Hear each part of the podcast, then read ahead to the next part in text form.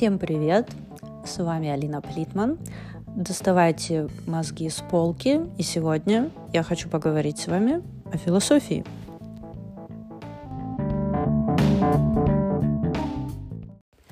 Забавно, что философский подкаст не начинается с серии о том, что такое философия и чем занимаются философы, но, видимо, вот сейчас пришло время поговорить об этом. И поэтому этим мы сегодня и займемся.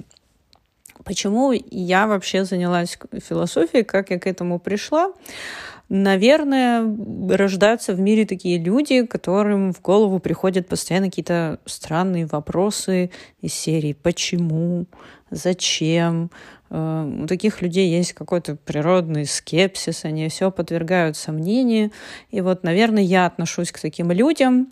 И если все равно эти мысли роятся в голове, и чем бы ты ни занимался, все равно какие-то э, возникают у тебя странные вопросы, как называют их другие люди, не имеющие таких склонностей, то, наверное, действительно стоит э, пойти в университет, на факультет философии и, наконец-то, не сдерживать порывы, идущие от сердца. И поэтому я э, после своего первого высшего образования, которое экономическое, очень приземленное и никаким абстрактным сферам отношения не имеет, все-таки решилась на такой поворот в жизни, э, пошла снова в университет, сделала прошла путь студента от начала до конца снова, и я не жалею об этом, в общем-то.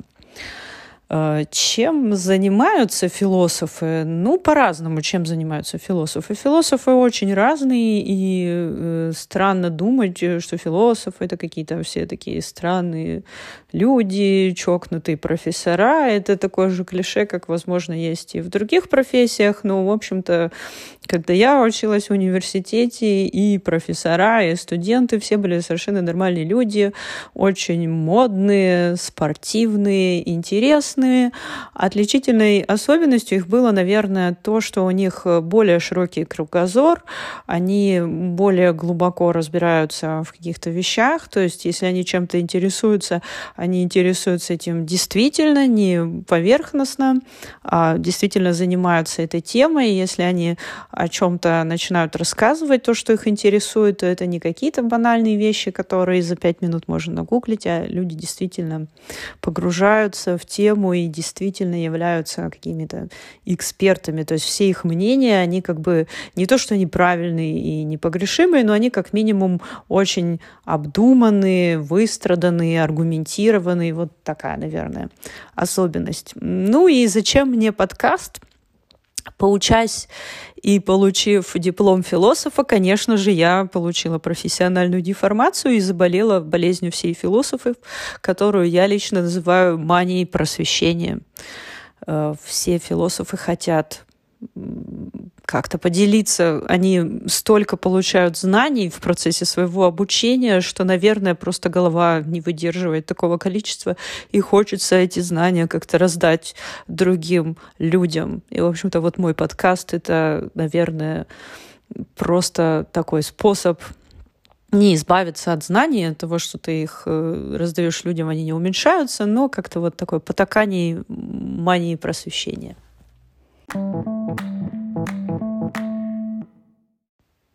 Почему я захотела записать эту серию «Что такое философия?» Потому что с тех пор, как я стала профессиональным философом, то есть человеком, у которого есть соответствующее образование, и человеком, который может э, заниматься этим за деньги, ну, не так, как в Древней Греции, но об этом чуть попозже, я сталкиваюсь постоянно с какими-то предрассудками и какими-то очень странными использованиями понятия философия. То есть для кого-то философия это какой-то э, способ существования, какой-то жизненный путь, взгляд на жизнь. Кто-то путает философию с эзотерикой, что-то это такое эфемерное. Я ничего сейчас не хочу плохого сказать про эзотерику, просто эзотерика — это не наука. В отличие от философии. Но в любом случае для людей как-то это что-то такое не имеющее каких-то доказательств, ничего такого, имеющее под собой базу, в общем, какие-то странные бредни. Вот. И мне захотелось объяснить, в общем-то, философия подразумевает много, наличие большого количества знаний. Я не могу сказать, что это просто, но с другой стороны, можно объяснить э, совершенно простым языком, понятным любому человеку, то, что называется на пальцах, о чем это просто, чтобы, по крайней мере, у тех людей, которые послушают э, мой подкаст, э, какое-то было понимание о том, что же это такое философия, зачем это и чем вообще занимаются философы. Ну, начать, наверное, следует все-таки сначала. Что же такое философия? Ну, я думаю, уже кто-то из вас слышал, а кто не слышал, тем я сейчас расскажу, что само слово философия имеет древнегреческие корни и состоит из двух корней – филос и софия, то есть любовь к мудрости. О какой же мудрости идет речь? Изначально э, это было понятие очень, в общем-то, приземленное и практическое. Оно обозначало знание как предпосылку какого-то умения. То есть если я что-то делаю, например, я рублю дрова, то вот, чтобы их рубить, именно дрова, а не руки себе там или пальцы, то вот хотелось бы знать, как держать топор, куда там бить, почем колотить, а почему лучше не стоит. В общем, начало этого термина довольно-таки приземленное. Потом примерно с Платоном происходит разделение на софистов, это люди, которые э, считали, что они обладают каким-то божественным знанием, то есть парадигма божественного тут обязательно присутствует, и они это знание могли передавать другим людям, что немаловажно, за деньги. Так вот, Платон разделяет между софистами и философами, которые осознают ограниченность своих знаний и тут мы можем вспомнить известную фразу «я знаю, что я ничего не знаю». И вот они пытаются познать мир в пара... вот в этой парадигме ограниченности своих знаний. И начиная с Платона мы видим, что это не просто разделение на софистов и философов, но начинается такое немножко оценочное э, разделение, что вот есть такие софисты, которые, может быть, стяжатели, может быть, они только воображают себе, что они что-то там такое знают, но они уже готовы за деньги делиться этими псевдознаниями с другими людьми. И есть вот такие вот философы, которые вот такие бессеребренники, которые что там идут, постигают не за деньги, а просто для, как сейчас бы сказали, для личностного роста и развития собственной личности. Дальше, если мы посмотрим в историю философии, мы увидим, что Аристотель создает, в общем-то, первую философию, которая уже имеет какую-то форму науки. То есть в этой науке еще нет никакой конкретной области исследования, но в ней есть основы какие-то и принципы бытия вообще.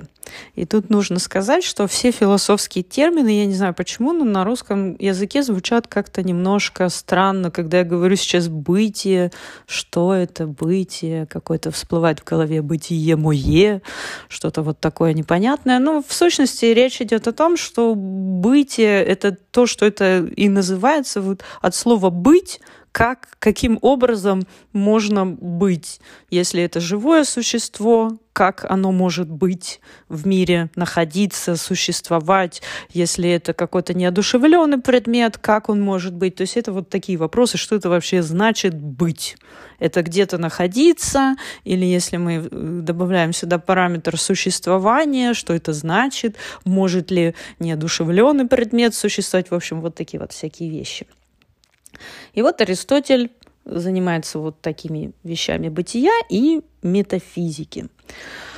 Дальше стойки разделяют уже софистов и философов немножко по другому принципу. Софисты — это, как мы помним, те, кто находится в парадигме божественного, и они занимаются вопросами познания божественных вещей и человеческих вещей.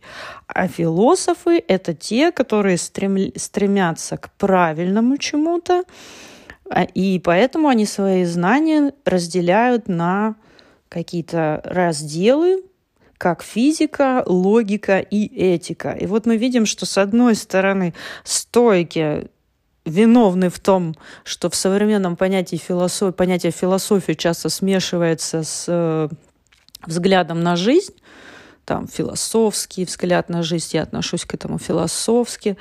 Но, с другой стороны, мы видим, что именно они разделяют вот эту вот общую вообще какую-то кучу знаний и познаний на какие-то уже э, отдельные части, выделяют физику, то есть это все, что касается каких-то физических вещей, логику, это все логические процессы, то есть, в принципе, наука построена на логике любая, и этика это уже как-то связано с человеческими действиями.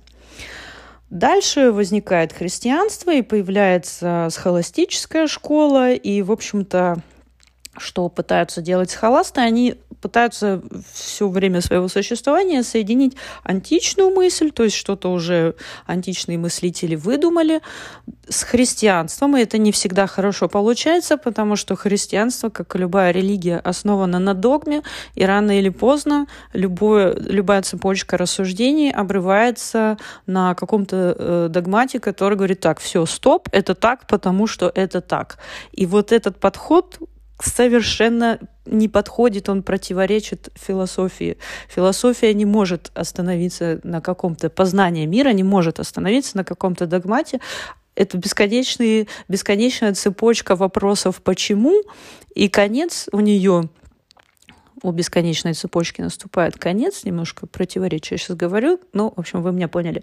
Конец этой цепочки может наступить только тогда, когда мы доходим до какого-то фундамента, до какой-то основы, которая, в общем-то, нам все объясняет. Ну, или мы не доходим до этой основы, и поэтому мы не получаем ответ. И вот это и есть та ограниченность человеческих знаний, о которой говорил Платон. Поэтому одно из первых, наверное, что выучивают философы в ходе своих э, обучения в университете, это то, что не на все вопросы есть ответы, и с этим нужно смириться. То есть их нужно искать, понимая, что эти поиски могут так ни к чему и не привести. И вот нужно иметь какую-то внутреннюю силу, ресурс, выдержать это, что на твой ответ может быть, никогда ты, по крайней мере, может быть, потом, через там 500 лет, другие люди найдут ответ, но, может быть, ты потратишь всю свою жизнь на поиски этого ответа, и так и не найдешь его никогда. Но что там у нас дальше в истории философии? Дальше появляются такие персонажи, как Декарт и Кант, и они уже занимаются не тем, что они пытаются взять какие-то все сведения, которые у нас есть об окружающем нас мире, и, как-то их упорядочить вообще, и как-то их э, классифицировать, как делают античные философы. Нет, это уже все состоялось. Декарт и Кант — это основатели критического подхода к известным вещам. То есть то, что наши познания ограничены, это мы уже давно узнали, и это, в общем-то, вопрос, сомнению не подвергается, но тут возникает новый вопрос, а что мы можем вообще знать? И вот примерно с этого времени начинается разделение уже философии на какие-то другие науки, которые впоследствии становятся естественными, точными, гуманитарными, потому что уже становится слишком много знаний, их как-то нужно все-таки классифицировать, упорядочить, нельзя все это называть философией. И, в общем, этот процесс продолжается до сих пор.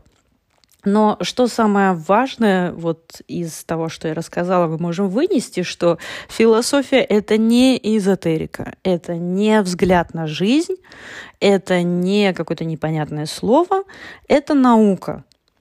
А наука отличается от ненауки тем, что в ней обязательно есть область исследования, в ней есть методика, как исследуется, и в ней есть своя терминология.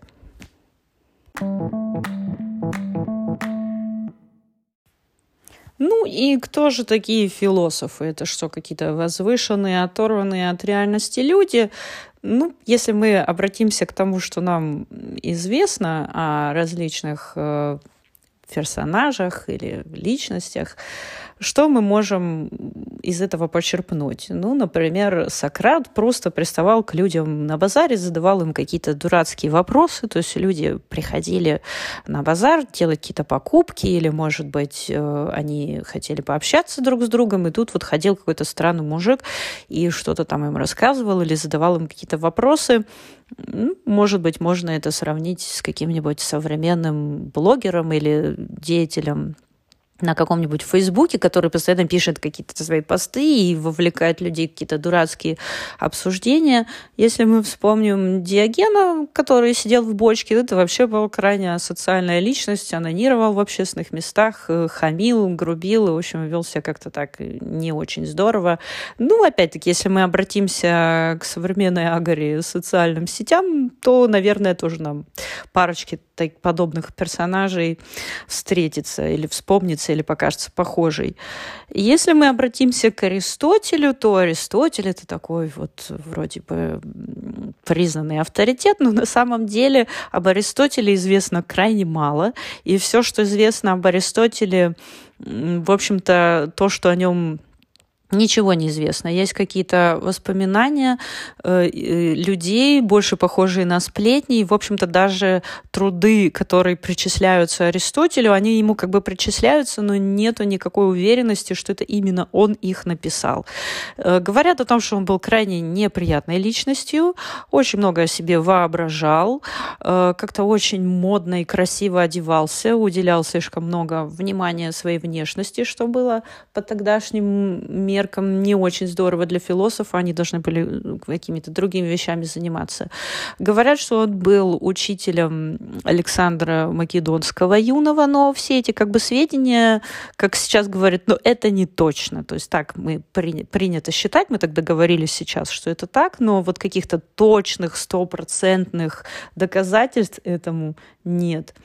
Вспомним Спинозу, который в своих э, идеях э, ушел настолько далеко, что поссорился с э, с религиозной еврейской общиной, потому что это было просто немыслимо и недопустимо, э, до чего он додумался в своих изысканиях э, и познания мира.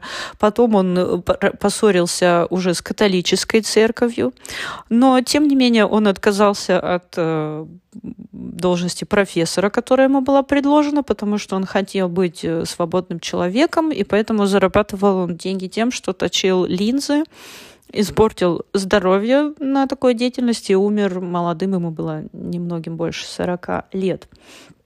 А, например, Декарт выглядит просто гламурным подонком на фоне, ну, как сейчас бы сказали, на фоне Спинозы, потому что это человек, который родился в зажиточной семье, получил неплохое образование э, в иезуитском школе-монастыре, но так как э, он там был устроен по блату, он э, имел всевозможные привилегии. Например, он мог не посещать утренние какие-то занятия, а мог валяться в своей кровати, ну или, как он это называл, медитировать. И, в общем-то, потом он э, как-то не подружился с академической тусовкой своего времени. Он решил, что они все какие-то там болваны и шарлатаны, и просто там у друг друга все списывают какие-то глупости, а он вот будет э, делать по-своему. И, в общем-то, у него были деньги, у него была возможность заниматься философской, быть профессиональным философом, да, он не был э, зависим от того, где ему э, взять кусок хлеба и деньги на жизнь. Но он, опять-таки, в своих изысканиях поссорился и с католическими с католической церковью, поэтому вынужден был путешествовать по различным э, европейским дворам. Э, у него было очень много связей, он умело ими пользовался, но при этом он не пользовался каким-то уважением тогдашнего академического сообщества и был ими крайне презираем. Если мы посмотрим на такого философа, как Киркегард, по-русски еще произносят Киркегор, но я предпочитаю немецкий вариант произношения, то это вообще был человек, который был достаточно богат, но э, сейчас бы, наверное, сказали, что он э, болел депрессией в клиническом смысле, то есть он тоже отказался от должности профессора, он писал свои труды, сам за свои деньги их публиковал. Э, страдал э, всю жизнь от э, любви к женщине, которая была взаимной и вообще был довольно странной личностью, которая чисто внешне привлекала внимание, но тем не менее оставил после себя труды, которые повлияли на философию всего XX века. Ну и если мы Обратимся уже к совсем современным философам. Я хотела привести пример немецкого философа, который известен в широких кругах. Это Ричард Прейст. Те, кто живут в Германии, наверняка знают его по телевизионным шоу и книгам. И тут мы тоже можем видеть, что это человек, который получил э, университетское образование, но не захотел э, остаться в науке, а захотел нести науку в массы, то есть заниматься научпопом. И поэтому, с одной стороны, среди широких масс он известен, и известен более, чем какой-нибудь другой серьезный деятель, но среди научного сообщества он, ну, скажем так, презираем, как любой, кто занимается научпопом, а не наукой в стиле хардкор. Зачем я сейчас сделала такой дайджест философов э, всех времен и народов, наверное, для того, чтобы показать, что так же, как и философия является очень многогранной, широкой, разнообразной, так и люди, которые занимались во все времена философией, все очень разные. Они происходят из э, разных сред, у них разные занятия, разные подходы, и поэтому их нельзя поставить всех э, в какой-то шкафчик за стекло и смахивать с них пыль.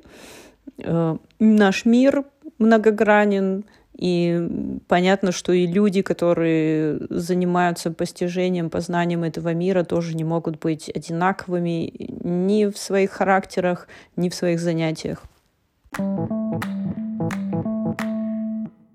Хорошо, мы увидели, что философия появилась как довольно-таки практическое, приземленное учение о том, как э, что-либо делать, и потом постепенно развилась в науку, и потом стала уже разделяться на уже различные ответвления, а потом уже одной науки стало, философии стало мало. То есть если изначально философия это как бы был вообще синоним э, современного слова наука, то со временем, конечно, всей этой информации и всех этих знаний накапливалось столько, что это уже просто не помещалось в какое-то одно, и нужно было разделить на всевозможные другие науки, и в современном представлении, конечно, наука — это не только философия, но и физика, и химия, и биология, и психология, и, в общем, масса других. Но чем же занимается современная философия. Часто, когда люди сталкиваются с понятием философии, им представляется вот Аристотель, они знают, Кант, и вот им кажется, что все уже вот придумали там две с половиной тысячи лет назад. Ну, хорошо, может быть, Кант там еще что-то придумал, но больше ничего нового философия уже существенно придумать не может. И получается такой так называемый спор физиков и лириков, что что важнее, э, какие-то гуманитарные науки или естественные и точные. Я не понимаю, в общем, смысл этого спора, потому что в моем представлении у каждой науки есть, как я уже говорила, своя область исследования, и поэтому они не конкурируют, они не взаимоисключают друг друга. Каждый занимается своим, и если мы что-то одно из этой системы уберем, то чего-то будет не хватать. Поэтому в этой системе постоянно добавляется что-то новое, но старое не убирается, и, наверное, даже как-то смешно рассуждать о том, зачем нужна философия там, или зачем нужна психология. Все это важно, потому что это все описывает наш мир. Э, какие есть направления в современной философии? Нетрудно догадаться, что если философия разделилась на разные науки, то и в самой философии, наверное, какие-то тоже произошли разделения. Ну, к примеру, есть натурфилософия, которая не является естествознанием, есть философия культуры, которая не является культурологией, есть философия истории, есть философия искусства – которая, конечно же, не является искусствоведением. Есть философия религии, и не, не путать с теологией. Есть философия права, философия языка, философия математики, философия техники, философия экономики, философия обыденного языка или оксфордская философия. В отличие от философии идеального языка, есть история философии, которая изучает именно становление философии и так далее. То есть вы видите, что бесчисленное уже количество подразделений и направлений появилось в самой философии. Что же это такое? Как же это можно объяснить? Чем философия отличается от естественных и точных наук? Наверное, самым простым способом можно объяснить это так – точные естественные науки и любые гуманитарные науки, они описывают окружающий мир. То есть они его описывают с помощью слов, с помощью математических формул, с помощью экспериментов, инструментарий в каждом науке свой. Философия же объясняет окружающий мир. То есть это учение о принципах. Э, философия объясняет понятие, почему вот это понятие является таковым, что входит в это понятие, а что не относится к этому понятию. Философия вырабатывает методы исследования. Философия систематизирует результаты из естественных и точных наук. То есть, попросту говоря, задача философии — это создать максимально полную картину мира, и поэтому философия — это то, что задает изначальный вопрос, отправляет его дальше, делегирует в остальные науки, потом собирает всю полученную информацию, систематизирует и, ну, можно сказать, дает ответ. Ну, ответ не всегда можно получить, но как минимум тот ответ, который возможен на тот или иной промежуток времени. Вот я тут наперечисляла, какие бывают э, современные философии, набросала кучу каких-то непонятных слов, и, конечно, мне как философу хочется навести небольшой порядочек в этом всем. И поэтому я хочу немножко рассказать, по какому принципу вообще формируются эти направления, и дать э, немножечко примеров, э, как это вообще можно. И вот если вы не стоите на такой твердой позиции, что ничего уже нового нового философия в современном мире принести не может, я вам немножко расскажу и, может быть, расширю ваш кругозор. Ну, для начала э, происходит, конечно, деление на практическую и теоретическую философию. Для кого-то это может показаться странным, какая практическая философия, что это такое вообще. На самом деле это деление не, не очень сложное. Теоретическая философия связана с чистым познанием. Опять такое странное слово, познание, что. Но в сущности это наука о том, что вообще есть в мире, что вообще бывает. И поэтому к ней относятся такие разделы, как теория познания, метафизика, логика, философия языка и вот такие подобные вещи. Практическая же философия касается, если очень упрощенно сказать, действий человека. И понятно, что изначально к ней относилась этика, но так как и в самой этике сейчас очень много разных направлений, понятно, что сейчас это уже не просто как это этика, это и социальная философия, и политическая философия, и медицинская этика, экономическая этика, этика ведения войны, и вот, в общем, все, что связано с деятельностью человека. Так, прозвучало страшное слово метафизика, и я подумала, что стоит немножечко ненадолго остановиться на этом слове и пояснить, что это такое, что это за метафизика. Потому что мне кажется, что чаще всего люди вот именно метафизику путают с эзотерикой. Мне вот недавно совсем приходилось слышать э, такое высказывание что я человек приземленный, вот эта вот вся метафизика, это вот не для меня. То есть явно человек что себе представляет очень оторванное от реальности. Что же это такое, откуда появился вообще этот термин? Появился он достаточно забавно. А, мы уже знаем, что Аристотель, ну, можно сказать, что перевел э, философию в разряд науки первым из э, просто каких-то размышлений, рассуждений разрозненных и э, зарабатывания денег какими-то, ну вот то, что сейчас э, всякие коучи, онлайн-курсы делают, вот раньше этим занимались философы. И он написал э, какие-то свои работы, которые, кроме прочего, были, конечно же, отнесены в Александрийскую библиотеку, которая, как известно, сгорела. И вот представьте себе, что библиотекарь вообще не философ, не человек, который по роду деятельности занимается выдумыванием каких-то понятий. Ему принесли вот эти вот, э, хотела сказать, книжки, но тогда это, конечно, были не книжки, а свитки, скорее всего, какие-то рукописи. И он должен был куда-то их поставить на полку. И он подумал так, ну это что у нас так? Это научное что-то такое. Угу. Значит, вот у нас тут физика стоит Аристотеля, а мы это поставим за физикой. То есть дословно метафизика — это та мета, та физика на древнегреческом, то есть то, что стоит за физикой вообще банально, приземленно, ни, никаких возвышенных идей. Э, в более позднее время метафизика переводилась э, как э, что-то за пределами естественного, природного, натурального. Но, в общем-то, речь идет, опять-таки, не о каких-то сверхъестественных явлениях, не о привидениях, не о душе, не о божественном. Речь идет о том, что метафизика занимается вещами, которые, да, они находятся за пределами физики, но в том смысле, что они являются основами в разделе физики.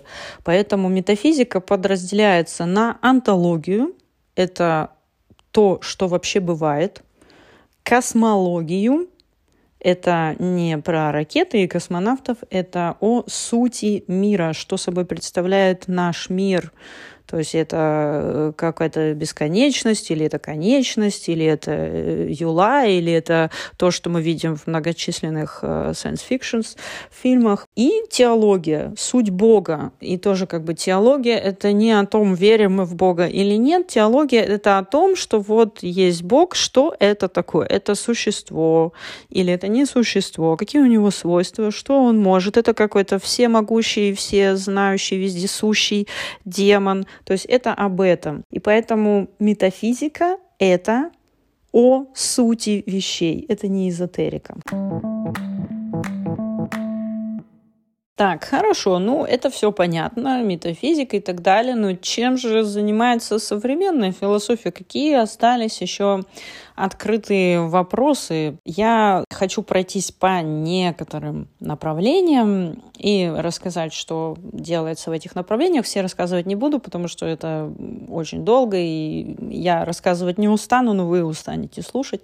Поэтому мы сделаем сокращенную версию, просто чтобы вы имели какое-то общее представление. Ну, начнем э, с философии духа или лучше сказать сознания, потому что дух это опять же такое божественное, из серии привидений, а сознание это как-то более понятно. Чем может заниматься эта философия? Ну, например, э, вопросами самоидентификации. Почему я — это я? То, что я знаю, что я Алина Плитман, вот такого-то года рождения, откуда я это вообще знаю? Потому что это написано в моем паспорте. А откуда я знаю, что в моем паспорте написано правильно, а не кто-то там ошибся или нарочно поменял?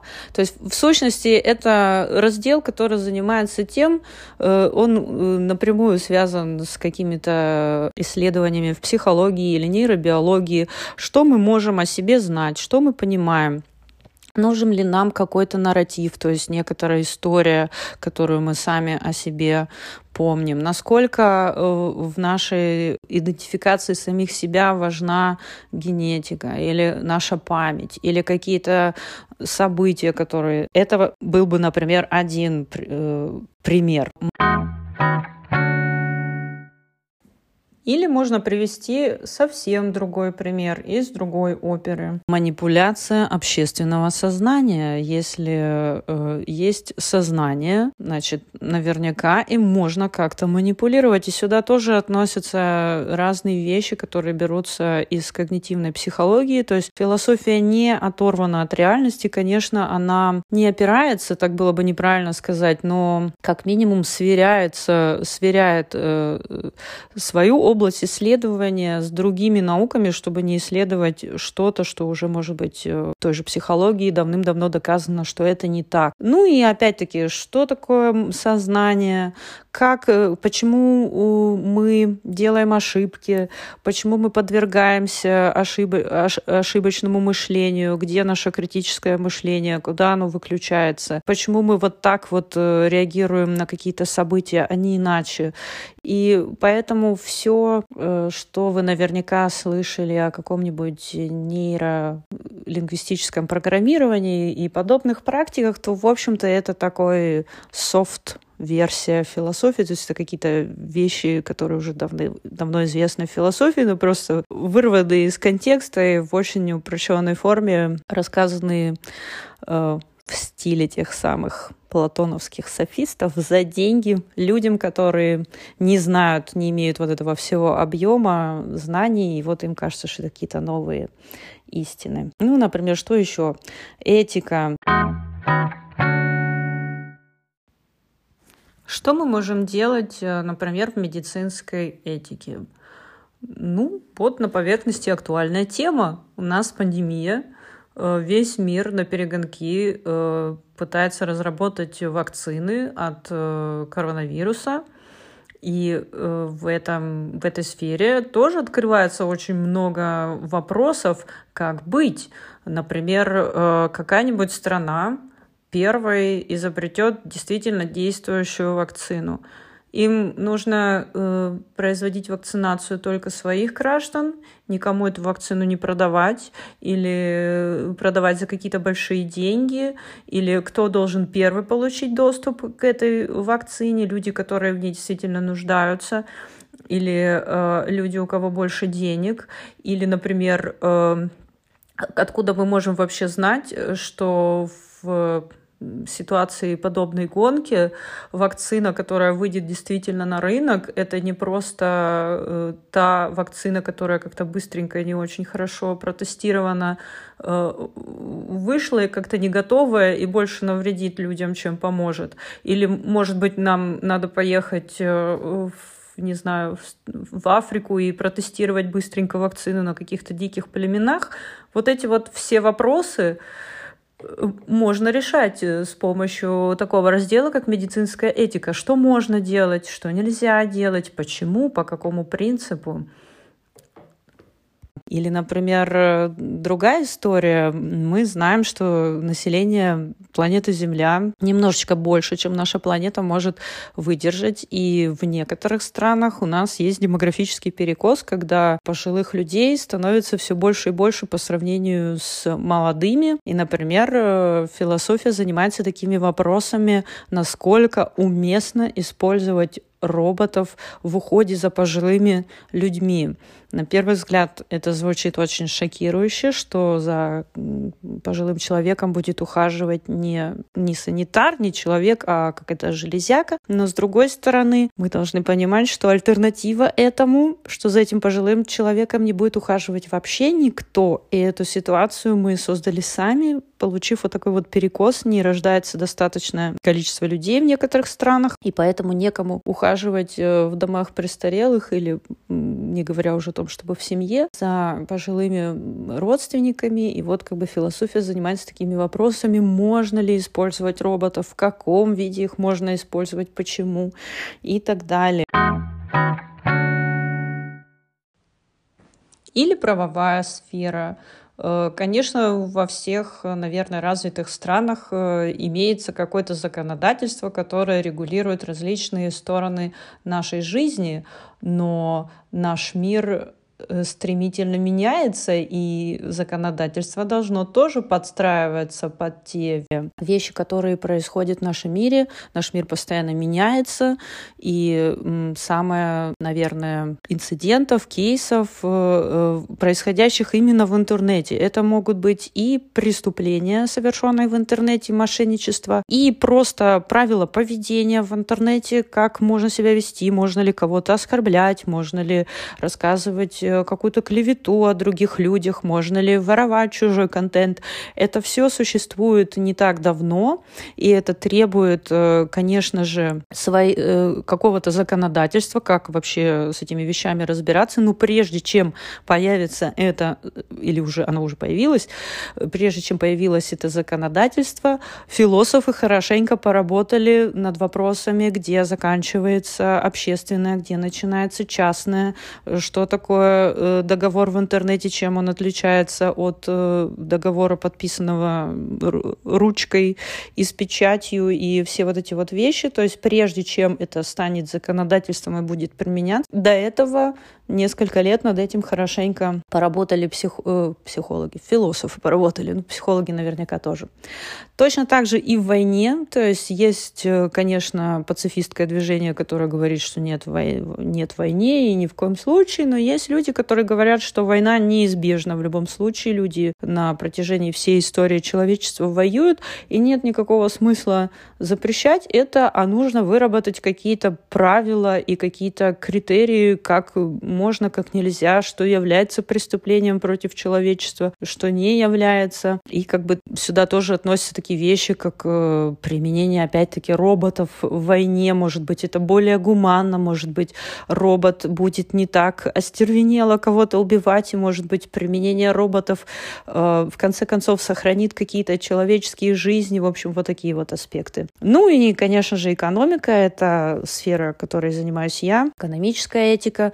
И здесь тоже большое поле деятельности, начиная от экономической этики со стороны предприятий, как предприятие производит свою продукцию, как предприятие относится к своим сотрудникам, как можно ли вообще и как совместить принципы получения прибыли и какого-то человеческого отношения к людям, работающим, и заканчивая такими на сегодняшний день все еще фантастическими идеями, как безусловный базовый доход. Если мы обратимся к эстетике, то здесь, конечно, э, понятно, что современная философия, ну, не, нельзя сказать, что вообще не занимается, но не только античными скульптурами или эстетикой в духе Гегеля, но и такими вещами, как иммерсивная реальность, что такое кино, что такое компьютерные игры, где это все происходит, происходит ли это в нашем сознании, что происходит в нашем сознании, что происходит за пределами нашего сознания,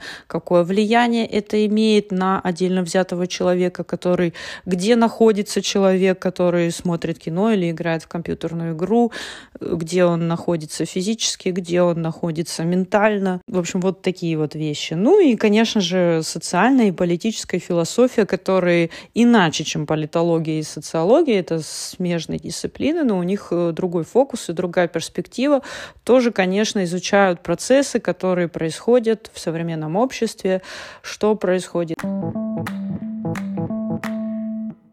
И я думаю, вы уже получили некоторое представление о том, чем занимается наука и что такое философия в академическом сообществе, но зачем это нужно обыкновенному человеку? Может ли он философствовать? Вот уже само слово «философствовать» имеет э, в русском языке, подчеркиваю, в русском, в других нет, негативный контекст, потому что оно связано с какими-то идеями непонятными, что с каким-то бездельем, вот пойди, вот лучше делом займись, вот пустословишь там, философствуешь, там, что-то там какие-то глупости говоришь. Я сейчас не хочу углубляться в какой-то культурный контекст, почему это так получилось, но важно помнить, что философия — это познание мира, понимание сути вещей, то есть анализ.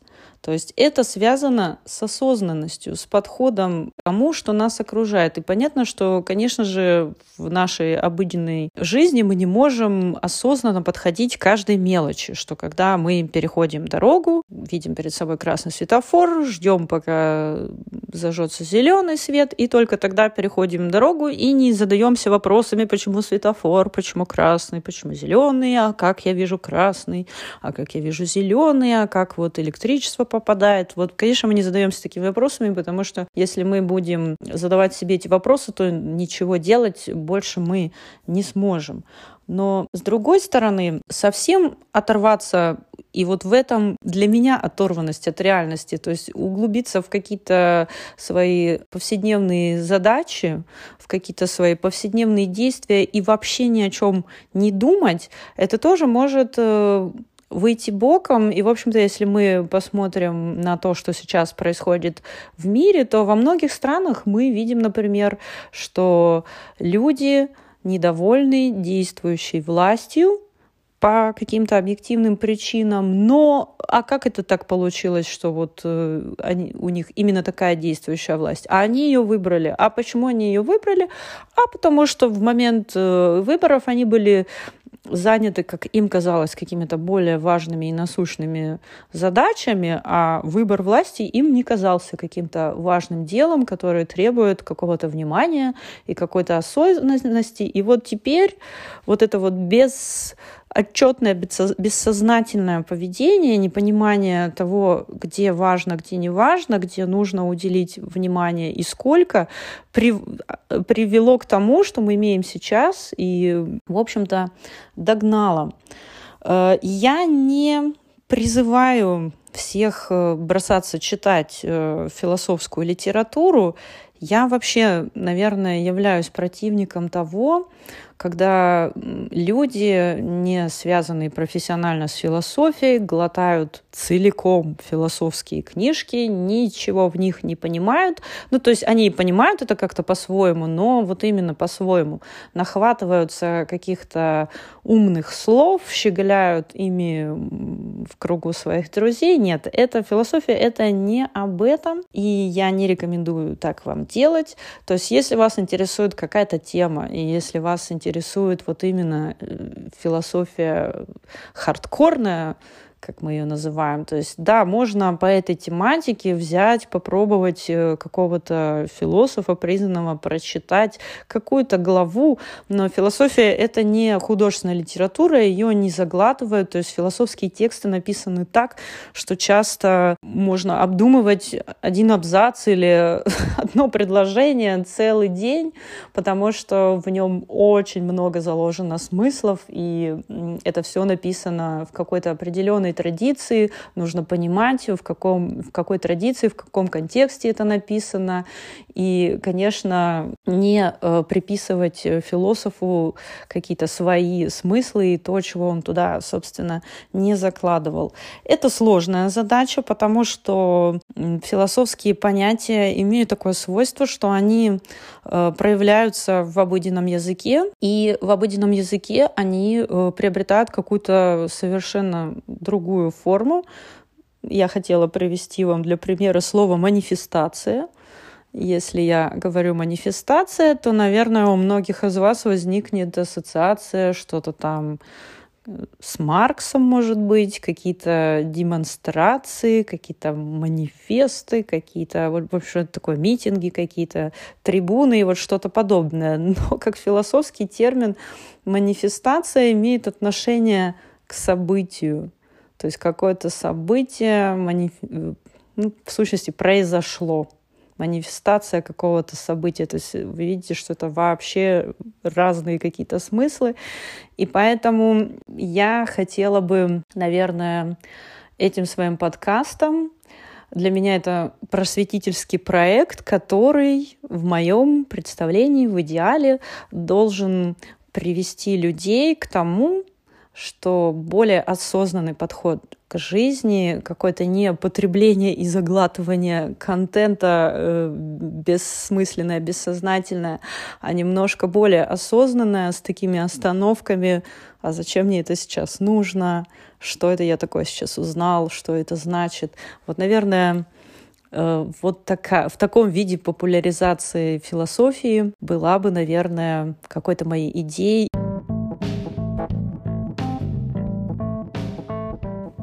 Ну что ж, мы поговорили сегодня о философии. Я надеюсь, что вы сумели узнать сегодня для себя что-то новое и, я надеюсь, интересное. Я э, продолжаю свой проект э, философский подкаст «Мозги на полку». Я взрослею, я э, пытаюсь сделать его регулярно, и на данном этапе я поставила себе задачу выпускать новую серию раз в две недели по воскресеньям. Я надеюсь, что это у меня получится.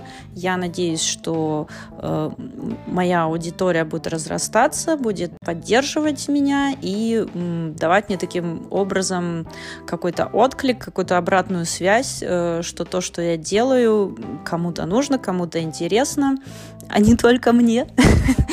И я надеюсь, что вы, как и я, получили удовольствие.